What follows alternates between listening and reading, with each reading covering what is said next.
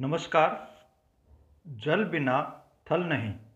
इस लेख के लेखक और वाचक के रूप में मैं मुकेश पोपली, सेवानिवृत्त राजभाषा अधिकारी।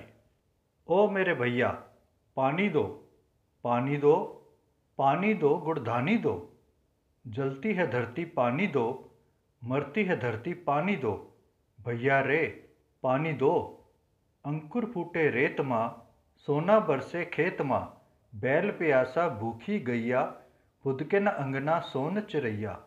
फ़सल बुवैया की उठे मड़ैया, मिट्टी को चूनर धानी दो। कवि नीरज द्वारा लिखित उपर्युक्त पंक्तियाँ हमें ये समझाने में सक्षम हैं कि हम सब धरती पर रहते हैं और धरती के लिए सबसे बड़ी आवश्यकता है पानी। पानी, जल, नीर, ये सभी मामूली शब्द नहीं हैं। पानी शब्द अपने आप में एक वेद, शास्त्र, धर्म, मानवीयता, संबंध, व्यवहार, प्रेम और सबसे बढ़कर एक संवेदना है। ऐसी संवेदना जिसका जुड़ाव सीधा सीधा समाज से है। पर्यावरण, जल, वायु, अग्नि, पृथ्वी और ध्वनि से प्रभावित है। इन्हीं तत्वों से पर्यावरण बनता और बिगड़ता है। जब हम पर्यावरण संरक्षण की बात करते हैं तो ये जान लेना अति आवश्यक है कि इसे प्रदूषित करने वाले भी हम हैं। आवश्यकता है पर्यावरण को संरक्षण प्रदान करने की, जिससे पर्यावरण सुरक्षित रहे और सभी प्राणी एक बेहतरीन जीवन जी सके। जल के बिना जीवन संभव नहीं है। विज्ञान के अनुसार एक वयस्क पुरुष के शरीर में लगभग 60 प्रतिशत और एक व्यस्क महिला के शरीर में लगभग 55 प्रतिशत पानी होता है। अधिक वज़न वाले लोगों में पानी की मात्रा अपेक्षाकृत कम होती है। इससे ये पता चलता है कि पानी हमारे शरीर को गति प्रदान करता है। विज्ञान कहता है कि हमारे शरीर में पानी की कमी ही अनेक बीमारियों को जन्म देती है। पानी से हमारे शरीर का तापमान नियंत्रित रहता है और साथ ही इससे हमारी मांसपेशियाँ मज़बूत होती हैं। ऐसे में हमें पानी के महत्व को कम नहीं आंकना चाहिए।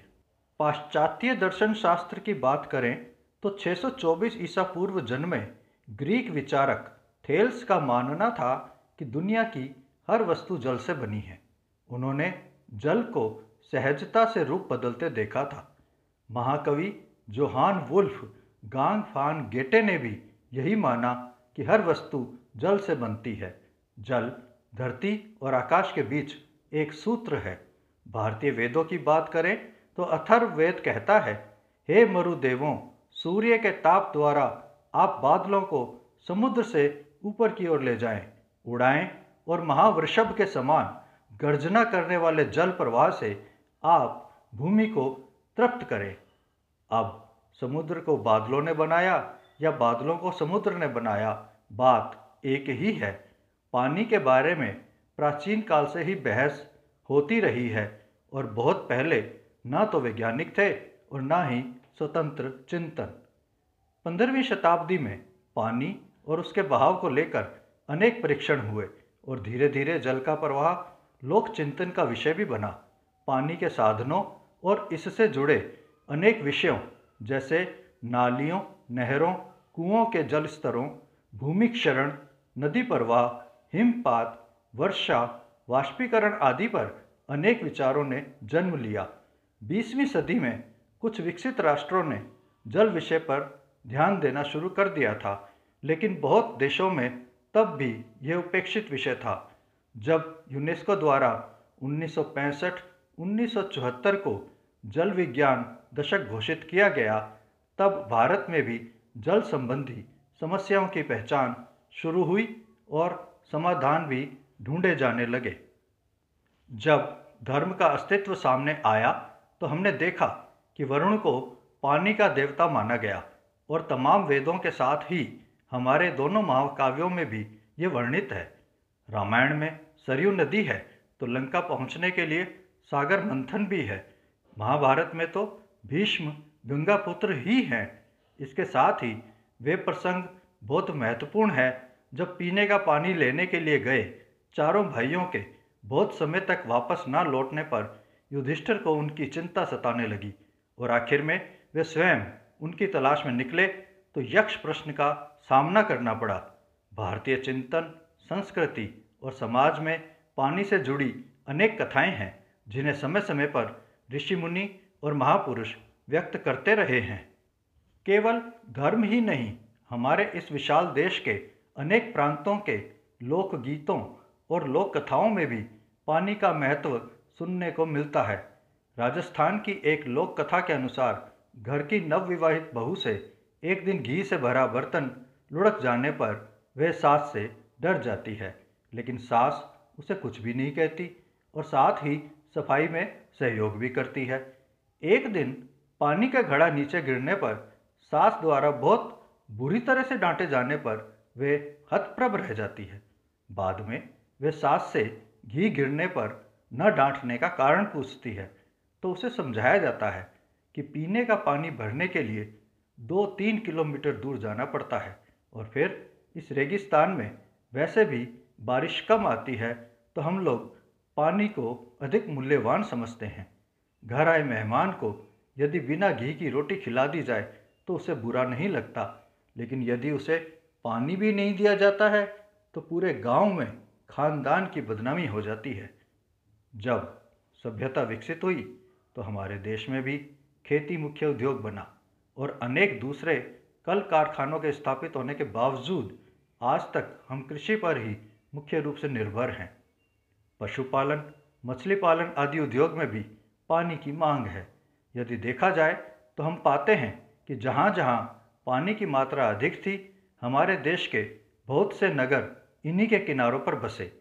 धीरे धीरे फ़सलों में वृद्धि होने लगी और एक मिश्रित संस्कृति का प्रादुर्भाव एवं हुआ एवं व्यापार भी बढ़ने लगा। समय के साथ केवल भारत में ही नहीं, विदेशों में भी कृषि को लेकर लोगों में अनेक चर्चाएँ हुई और पानी के भंडारण एवं उसके सदुपयोग के लिए अनेक प्रयास किए गए। हमारे देश में नहरों का निर्माण शुरू हुआ, कुएँ बनाए गए और घरों में कुंड का निर्माण होने लगा। ज़मीन की नमी को ध्यान में रखते हुए खेतों में ही पानी के रहट लगाए गए, गाँव के बाहर तालाब बनाए गए। चूँकि कृषि कार्य मुख्यतः वर्षा के पानी पर ही निर्भर है, अतः वर्षा आने के समय की गणनाएँ की जाने लगी। पुरानी खोजों के आधार पर बाढ़ जैसी विपदाओं से जीवन सुरक्षित करने के प्रयास किए जाने लगे। पौराणिक सिद्धांत के अनुसार जल को सबसे अधिक पवित्र माना गया है। पानी से ही तो हरियाली है और जहाँ पानी नहीं है, वहाँ निर्जन है, सूखा है। पानी से ही तो वृक्ष फलते फूलते हैं। अब समस्या ये हो गई कि हम ज्यों ज्यों आधुनिकता की ओर बढ़ने लगे त्यों त्यों हमने जंगलों पर वार किया, अपनी सुविधाओं के लिए वृक्षों को काटना शुरू कर दिया। ये वृक्ष हमारे लिए हमेशा फलदायक रहे, लेकिन हमने नए पेड़ पौधे लगाने की तरफ़ ध्यान नहीं दिया। इसका भयंकर परिणाम ये हुआ कि पृथ्वी पर हरियाली की मात्रा निरंतर घटती गई। इससे हमारे जीवन में कष्टों का आना शुरू हो गया। हरियाली का अर्थ खुशी है, लेकिन इस खुशी को हमने अपने स्वार्थों के लिए बलि चढ़ा दिया। शुद्ध पर्यावरण, अर्थात जल, वायु, पृथ्वी ध्वनि और प्रकाश का शुद्ध होना। ये सब एक दूसरे से गहरे तक जुड़े हुए हैं। इन सभी को किसी भी प्रकार की हानि पहुँचाने का अर्थ है मानव जीवन को हानि पहुंचाना। पर्यावरण हमारे जीवन की धूरी है।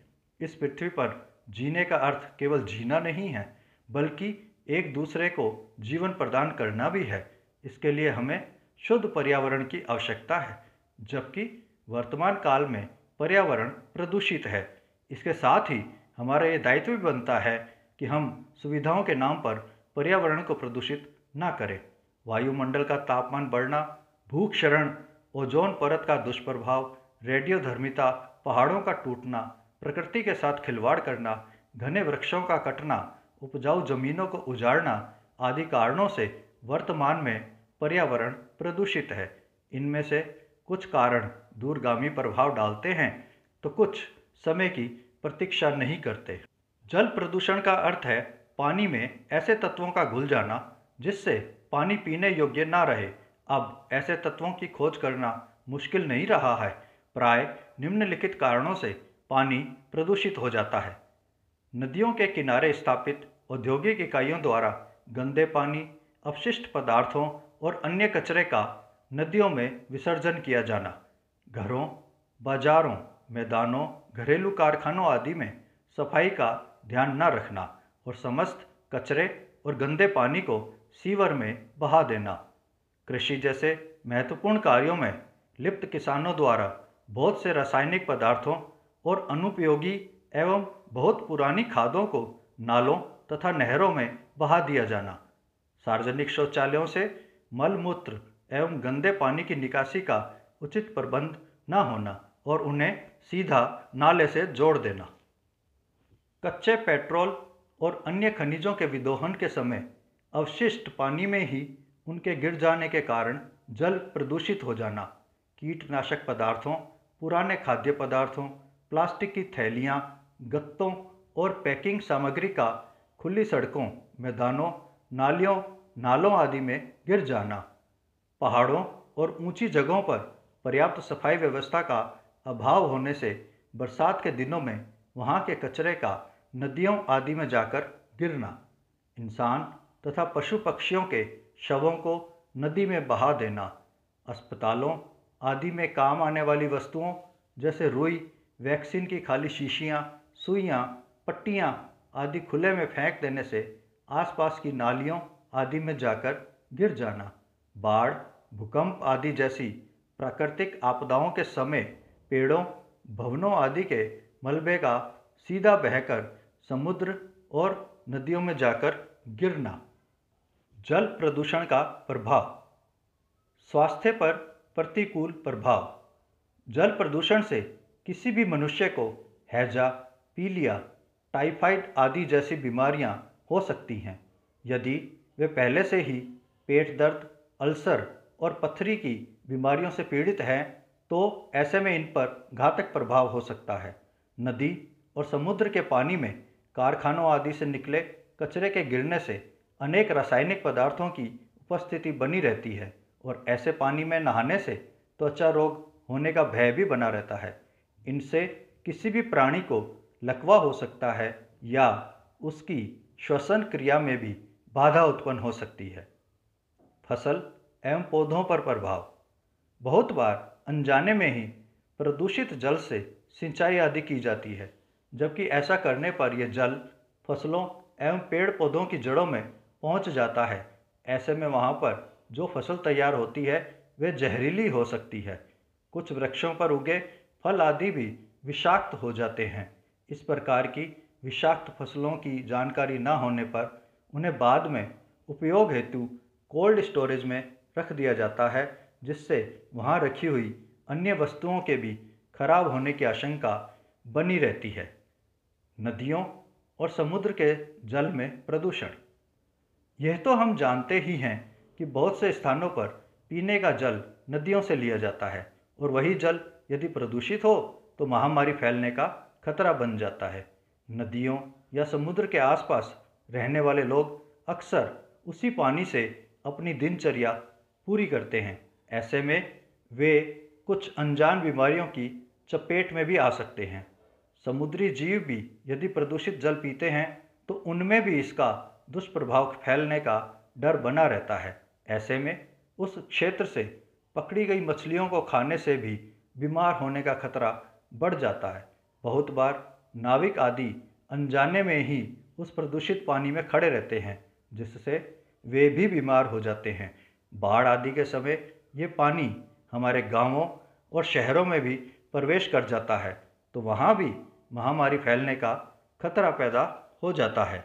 जल प्रदूषण पर नियंत्रण हेतु सुझाव। एक तो यह बिल्कुल सत्य है कि हम पानी पर बहुत अधिक निर्भर हैं, और इसके साथ ही ये भी सार्वभौमिक सत्य है कि पूरी पृथ्वी पर केवल दो दशमलव पाँच प्रतिशत पानी ही हमारे पीने योग्य है, जिसे हम मीठा पानी कहते हैं। इस विषय पर विश्व में वैज्ञानिकों और सरकारों के बीच आयोजित अनेक बैठकों व सम्मेलनों में चिंताएँ जताई गई हैं और जल प्रदूषण की समस्या से निपटने के लिए अनेक उपाय भी समय समय पर सुझाए गए हैं। बहुत बार ये मान लिया जाता है कि ये सिर्फ़ सरकार का दायित्व है, जबकि इसका प्रभाव हम पर सबसे पहले पड़ता है। जल प्रदूषण से राहत पाने के लिए निम्नलिखित उपायों पर ध्यान देना चाहिए। औद्योगिक कचरे का निपटान। बढ़ती आबादी की आवश्यकताओं को पूरा करने और बेरोजगारों को रोज़गार प्रदान कर देश की अर्थव्यवस्था के विकास में योगदान देने हेतु अनेक उद्योग धंधों का क्रमिक विकास आज भी जारी है। वैसे तो प्रत्येक कल कारखाने पर प्रदूषण संबंधी नियम लागू होते हैं, लेकिन इन नियमों का पालन प्राय नहीं किया जाता। रासायनिक कचरा और अन्य प्रकार से जल को प्रदूषित करने वाले तत्व पानी में बहा दिए जाते हैं, जो नदियों एवं नालों में जाकर गिरता है। इसे रोकने के सख्त उपायों की आवश्यकता है। ये अनिवार्य हो कि प्रत्येक औद्योगिक इकाई अपने संयंत्र में प्रदूषित जल को साफ़ करने की व्यवस्था करे। घरेलू कचरे का निपटान। प्रत्येक शहर में सीवरेज और घरों से इकट्ठा किए जाने वाले कचरे के लिए ट्रीटमेंट प्लांट अनिवार्य रूप से लगाया जाए। इसके लिए सीवरेज व्यवस्था का बार बार आकलन किया जाए और नालियों में बहकर आने वाले पानी के लिए भी ये व्यवस्था की जाए। ये भी ध्यान रखा जाए कि ऐसे प्लांट शहर की आबादी से दूर ही हों। इन प्लांट के लिए कर्मियों को पर्याप्त प्रशिक्षण प्रदान किया जाए और समय समय पर व्यवस्था की देखरेख भी की जाए। जल स्रोतों की नियमित सफ़ाई। कुएँ, तालाब नदियाँ, नहरें और समुद्र जैसे सभी जल स्रोतों की नियमित सफ़ाई की जाए। मुंबई चेन्नई कोलकाता दिल्ली जैसे महानगरों और नदियों और समुद्र के किनारे बसे अन्य ऐसे बड़े नगरों की सफ़ाई की विशेष व्यवस्था की जाए। जैविक खेती का विकास शीघ्र फ़सल पाने और उसे जल्दी से बेचने के लिए किसानों द्वारा अधिक मात्रा में रासायनिक उर्वरकों का प्रयोग किया जाता है तथा फ़सलों पर बेशुमार कीटनाशकों का छिड़काव किया जाता है, जिसका असर आसपास के जल स्रोतों पर भी पड़ता है। बेहतर हो कि फ़सलों को जैविक बनाया जाए और किसानों को तमाम साधन उपलब्ध कराए जाएँ। साथ ही उन्हें उनकी फ़सलों का उचित मूल्य भी दिलाया जाए, जिससे वे लालच में ना आए। गाँवों और छोटे कस्बों में सफ़ाई व्यवस्था। पिछले वर्षों में सरकार के स्वच्छता अभियान के अंतर्गत खुले शौच से मुक्त कराने की व्यवस्था लागू की गई है। इस व्यवस्था के पालन पर ध्यान दिया जाए। इसके साथ ही गाँवों और कस्बों में भी नियमित सफ़ाई व्यवस्था हो और खेतों के आसपास के जल स्रोतों की भी सफ़ाई व्यवस्था को महत्व दिया जाए। वर्षा के दिनों में इस तरफ़ विशेष ध्यान दिया जाए। स्वच्छ पानी का भंडारण। बड़े व्यवसायिक स्थलों, कार्यालयों और आवास योजनाओं को मंजूरी देने से पहले जल भंडारण की समुचित व्यवस्था अनिवार्य की जाए।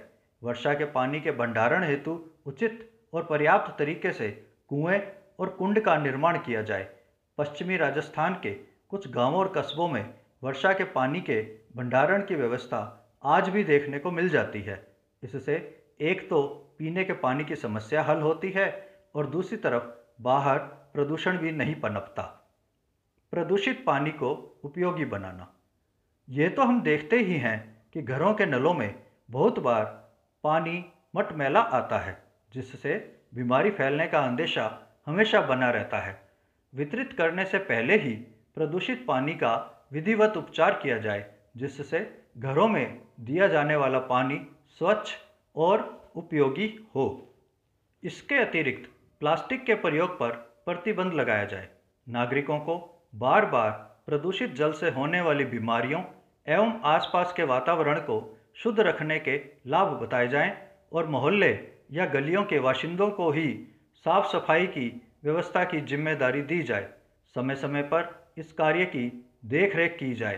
प्रोत्साहन देने के लिए वर्ष में एक या दो बार ऐसे प्रतिनिधियों को भी सम्मानित किया जाए, जिससे दूसरे नागरिक भी प्रेरणा प्राप्त कर सकें। इसके साथ ही पानी सभी तक पहुँचने की व्यवस्था भी हो। पूरे विश्व में प्रत्येक वर्ष पाँच जून को विश्व पर्यावरण दिवस मनाया जाता है और ऐसे तमाम उपायों की घोषणाएँ की जाती हैं जिनसे पर्यावरण संरक्षित रह सके। सभी देश अपने यहाँ पर ये प्रण लेते हैं कि वे अपनी आबादी के लिए बेहतर पर्यावरण का निर्माण करेंगे। लेकिन कुछ ही दिनों बाद ये सब भुला दिया जाता है। दरअसल, विकास की भूख हमें एक अनजानी मृत्यु की ओर ले जा रही है। हम ये भूल जाते हैं कि यदि पर्यावरण स्वच्छ रहेगा, तभी इस विकास का हम आनंद उठा पाएँगे। इस हेतु आग्रह है कि स्वच्छ पर्यावरण के लिए शुरुआत हम अपने घर से ही करें। अपने समय के विख्यात गीतकार मजरू सुल्तानपुरी के शब्दों से हमें प्रेरणा लेनी ही चाहिए। उन्होंने कहा था, मैं अकेला ही चला था जानिब मंजिल। मैं, अकेला ही चला था जानिब मंजिल। लोग साथ आते गए और कारवां बनता गया। धन्यवाद। नमस्कार। जल बिना थल नहीं। इस लेख के लेखक और वाचक के रूप में मैं मुकेश पोपली, सेवानिवृत्त राजभाषा अधिकारी। ओ मेरे भैया, पानी दो पानी दो। पानी दो, गुड़धानी दो। जलती है धरती, पानी दो। मरती है धरती, पानी दो। भैया रे, पानी दो। अंकुर फूटे रेत माँ, सोना बरसे खेत माँ। बैल प्यासा भूखी गैया, खुद के न अंगना सोन चिरैया। फ़सल बुवैया की उठे मड़ैया, मिट्टी को चूनर धानी दो। कवि नीरज द्वारा लिखित, उपयुक्त पंक्तियाँ। हमें ये समझाने में सक्षम हैं। कि हम सब धरती पर रहते हैं और धरती के लिए सबसे बड़ी आवश्यकता है पानी। पानी, जल, नीर, ये सभी मामूली शब्द नहीं हैं। पानी शब्द अपने आप में एक वेद, शास्त्र, धर्म, मानवीयता, संबंध, व्यवहार, प्रेम और सबसे बढ़कर एक संवेदना है। ऐसी संवेदना जिसका जुड़ाव सीधा सीधा समाज से है। पर्यावरण, जल, वायु, अग्नि, पृथ्वी और ध्वनि से प्रभावित है। इन्हीं तत्वों से पर्यावरण बनता और बिगड़ता है।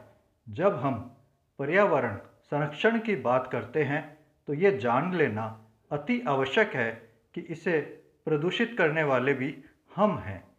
आवश्यकता है पर्यावरण को संरक्षण प्रदान करने की, जिससे पर्यावरण सुरक्षित रहे और सभी प्राणी एक बेहतरीन जीवन जी सके। जल के बिना जीवन संभव नहीं है। विज्ञान के अनुसार एक व्यस्क पुरुष के शरीर में लगभग 60 प्रतिशत और एक व्यस्क महिला के शरीर में लगभग 55 प्रतिशत पानी होता है। अधिक वज़न वाले लोगों में पानी की मात्रा अपेक्षाकृत कम होती है। इससे ये पता चलता है कि पानी हमारे शरीर को गति प्रदान करता है। विज्ञान कहता है कि हमारे शरीर में पानी की कमी ही अनेक बीमारियों को जन्म देती है। पानी से हमारे शरीर का तापमान नियंत्रित रहता है और साथ ही इससे हमारी मांसपेशियाँ मज़बूत होती हैं। ऐसे में हमें पानी के महत्व को कम नहीं आंकना चाहिए।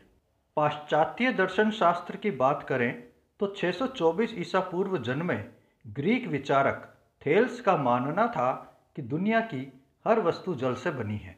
उन्होंने जल को सहजता से रूप बदलते देखा था। महाकवि जोहान वुल्फ गांग फान गेटे ने भी यही माना कि हर वस्तु जल से बनती है। जल धरती और आकाश के बीच एक सूत्र है। भारतीय वेदों की बात करें तो अथर्व वेद कहता है हे मरुदेवों सूर्य के ताप द्वारा आप बादलों को समुद्र से ऊपर की ओर ले जाएँ, उड़ाएँ और महावृषभ के समान गर्जना करने वाले जल प्रवाह से आप भूमि को तृप्त करें। अब समुद्र को बादलों ने बनाया या बादलों को समुद्र ने बनाया, बात एक ही है। पानी के बारे में प्राचीन काल से ही बहस होती रही है और बहुत पहले ना तो वैज्ञानिक थे और ना ही स्वतंत्र चिंतन। पंद्रहवीं शताब्दी में पानी और उसके बहाव को लेकर अनेक परीक्षण हुए। और धीरे धीरे जल का प्रवाह लोक चिंतन का विषय भी बना। पानी के साधनों और इससे जुड़े अनेक विषयों, जैसे नालियों, नहरों, कुओं के जल स्तरों, भूमि क्षरण, नदी प्रवाह, हिमपात, वर्षा, वाष्पीकरण आदि पर अनेक विचारों ने जन्म लिया। बीसवीं सदी में कुछ विकसित राष्ट्रों ने जल विषय पर ध्यान देना शुरू कर दिया था, लेकिन बहुत देशों में तब भी यह उपेक्षित विषय था, जब यूनेस्को द्वारा 1965-1974 को जल विज्ञान दशक घोषित किया गया, तब भारत में भी जल संबंधी समस्याओं की पहचान शुरू हुई और समाधान भी ढूंढे जाने लगे। जब धर्म का अस्तित्व सामने आया तो हमने देखा कि वरुण को पानी का देवता माना गया और तमाम वेदों के साथ ही हमारे दोनों महाकाव्यों में भी ये वर्णित है। रामायण में सरयू नदी है तो लंका पहुँचने के लिए सागर मंथन भी है। महाभारत में तो भीष्म गंगा पुत्र ही हैं। इसके साथ ही वे प्रसंग बहुत महत्वपूर्ण है। जब पीने का पानी लेने के लिए गए, चारों भाइयों के बहुत समय तक वापस न लौटने पर युधिष्ठिर को उनकी चिंता सताने लगी और आखिर में वे स्वयं उनकी तलाश में निकले तो यक्ष प्रश्न का सामना करना पड़ा। भारतीय चिंतन, संस्कृति और समाज में पानी से जुड़ी अनेक कथाएँ हैं, जिन्हें समय समय पर ऋषि मुनि और महापुरुष व्यक्त करते रहे हैं।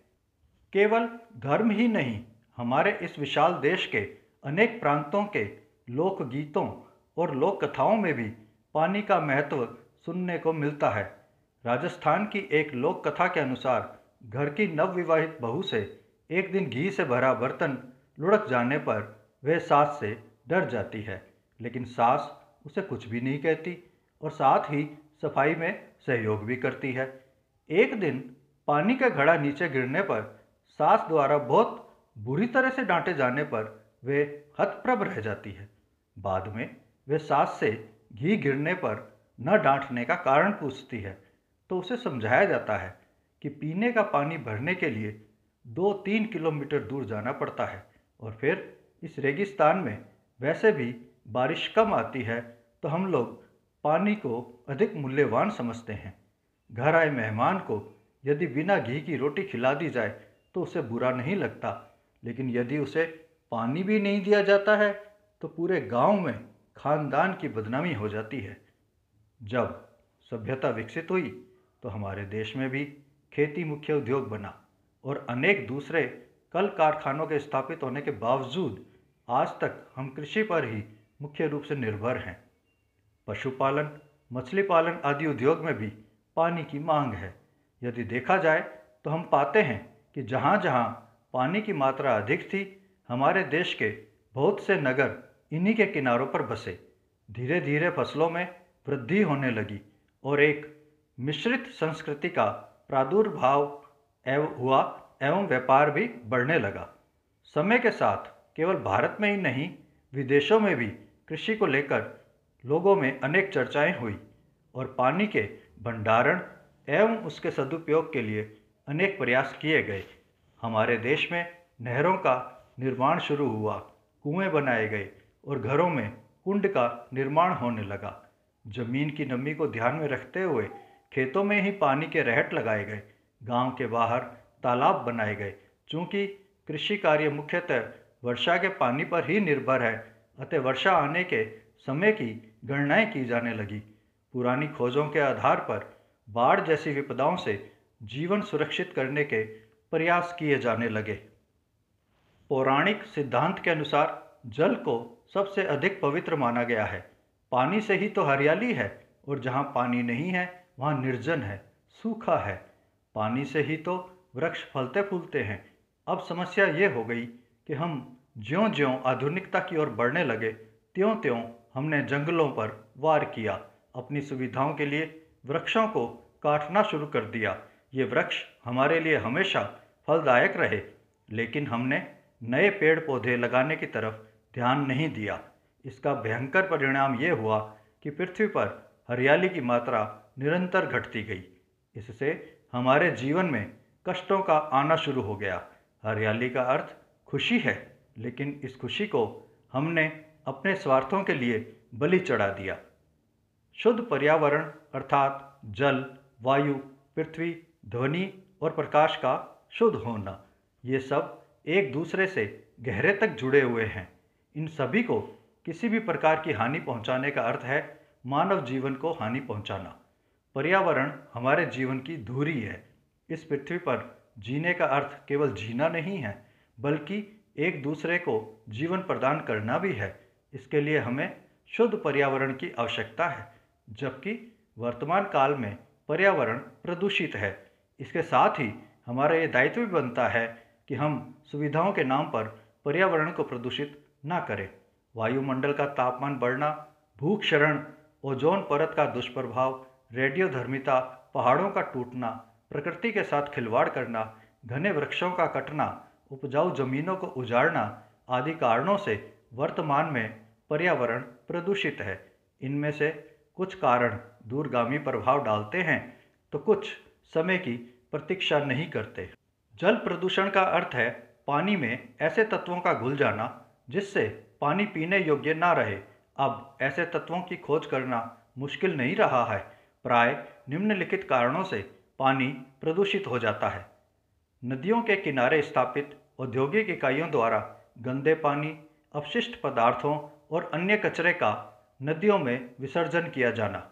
घरों, बाजारों, मैदानों, घरेलू कारखानों आदि में सफ़ाई का ध्यान न रखना और समस्त कचरे और गंदे पानी को सीवर में बहा देना।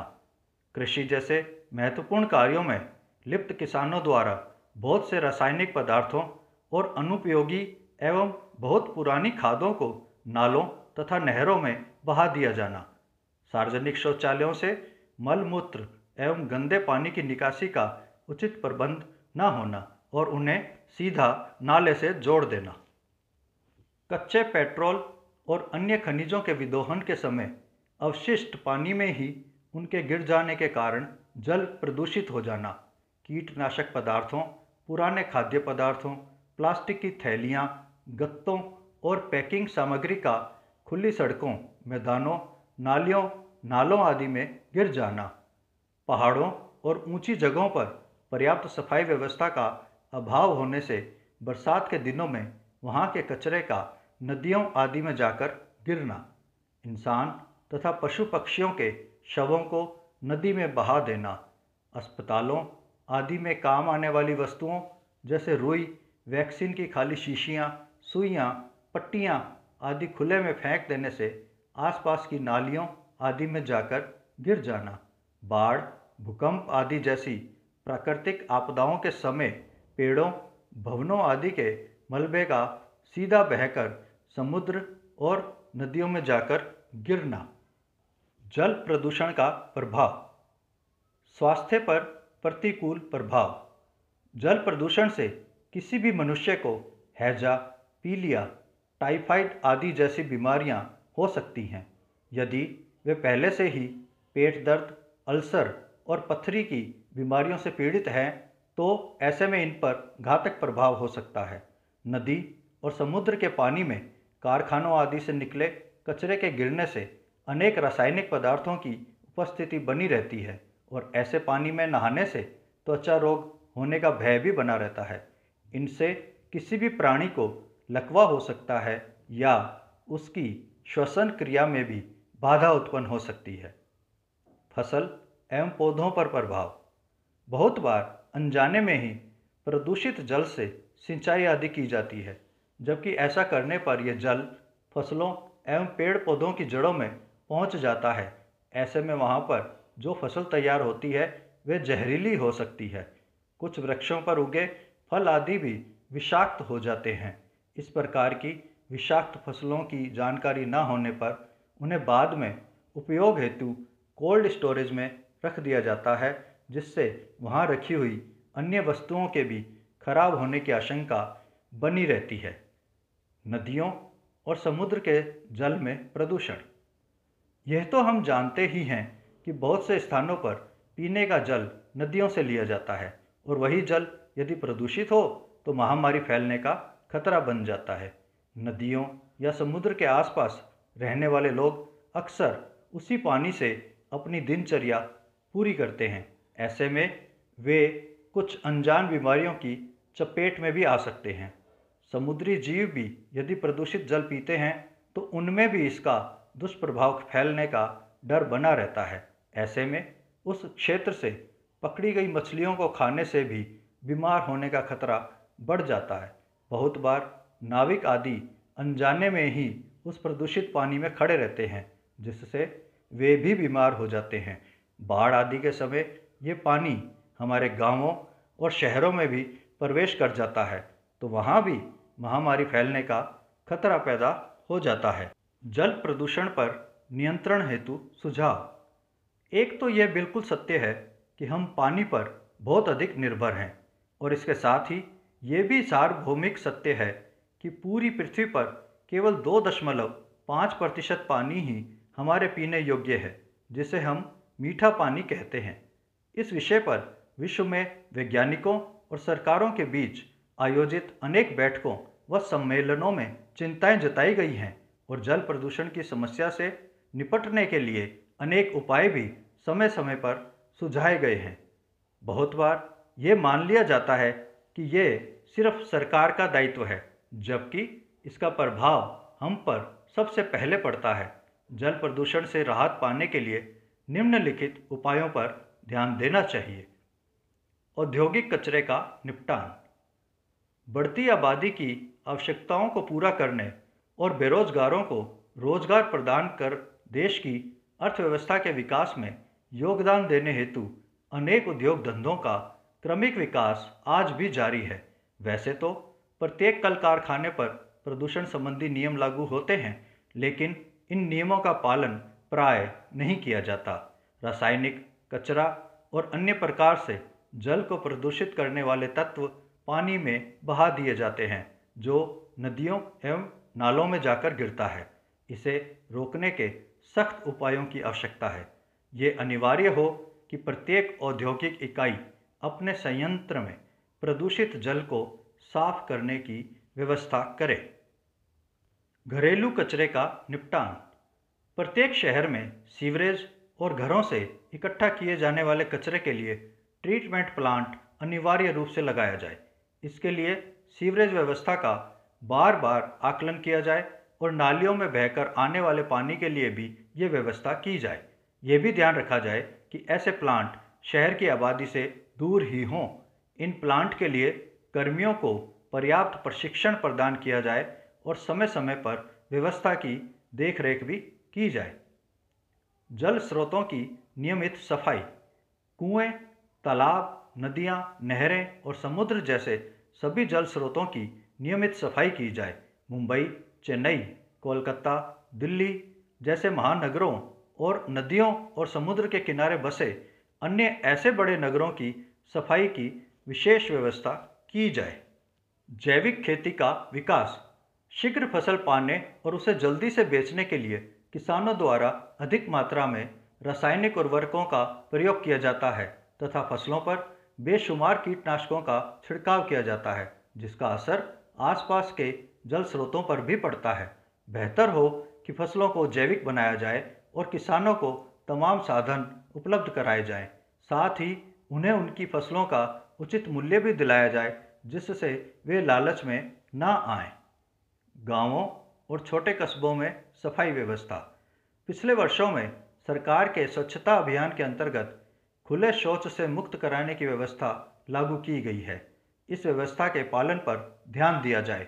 इसके साथ ही गाँवों और कस्बों में भी नियमित सफ़ाई व्यवस्था हो और खेतों के आसपास के जल स्रोतों की भी सफ़ाई व्यवस्था को महत्व दिया जाए। वर्षा के दिनों में इस तरफ़ विशेष ध्यान दिया जाए। स्वच्छ पानी का भंडारण। बड़े व्यावसायिक स्थलों, कार्यालयों और आवास योजनाओं को मंजूरी देने से पहले जल भंडारण की समुचित व्यवस्था अनिवार्य की जाए। वर्षा के पानी के भंडारण हेतु उचित और पर्याप्त तरीके से कुएँ और कुंड का निर्माण किया जाए। पश्चिमी राजस्थान के कुछ गाँवों और कस्बों में वर्षा के पानी के भंडारण की व्यवस्था आज भी देखने को मिल जाती है। इससे एक तो पीने के पानी की समस्या हल होती है और दूसरी तरफ़ बाहर प्रदूषण भी नहीं पनपता। प्रदूषित पानी को उपयोगी बनाना। ये तो हम देखते ही हैं कि घरों के नलों में बहुत बार पानी मटमैला आता है, जिससे बीमारी फैलने का अंदेशा हमेशा बना रहता है। वितरित करने से पहले ही प्रदूषित पानी का विधिवत उपचार किया जाए जिससे घरों में दिया जाने वाला पानी स्वच्छ और उपयोगी हो। इसके अतिरिक्त प्लास्टिक के प्रयोग पर प्रतिबंध लगाया जाए। नागरिकों को बार बार प्रदूषित जल से होने वाली बीमारियों एवं आसपास के वातावरण को शुद्ध रखने के लाभ बताए जाएँ और मोहल्ले या गलियों के बाशिंदों को ही साफ़ सफ़ाई की व्यवस्था की ज़िम्मेदारी दी जाए। समय समय पर इस कार्य की देख रेख की जाए। प्रोत्साहन देने के लिए वर्ष में एक या दो बार ऐसे प्रतिनिधियों को भी सम्मानित किया जाए, जिससे दूसरे नागरिक भी प्रेरणा प्राप्त कर सकें। इसके साथ ही पानी सभी तक पहुँचने की व्यवस्था भी हो। पूरे विश्व में प्रत्येक वर्ष पाँच जून को विश्व पर्यावरण दिवस मनाया जाता है और ऐसे तमाम उपायों की घोषणाएँ की जाती हैं, जिनसे पर्यावरण संरक्षित रह सके। सभी देश अपने यहाँ पर ये प्रण लेते हैं कि वे अपनी आबादी के लिए बेहतर पर्यावरण का निर्माण करेंगे। लेकिन कुछ ही दिनों बाद ये सब भुला दिया जाता है। दरअसल, विकास की भूख हमें एक अनजानी मृत्यु की ओर ले जा रही है। हम ये भूल जाते हैं कि यदि पर्यावरण स्वच्छ रहेगा, तभी इस विकास का हम आनंद उठा पाएँगे। इस हेतु आग्रह है कि स्वच्छ पर्यावरण के लिए शुरुआत हम अपने घर से ही करें। अपने समय के विख्यात गीतकार मजरू सुल्तानपुरी के शब्दों से हमें प्रेरणा लेनी ही चाहिए। उन्होंने कहा था, मैं अकेला ही चला था जानिब मंजिल। मैं अकेला ही चला था जानिब मंजिल। लोग साथ आते गए और कारवां बनता गया। धन्यवाद।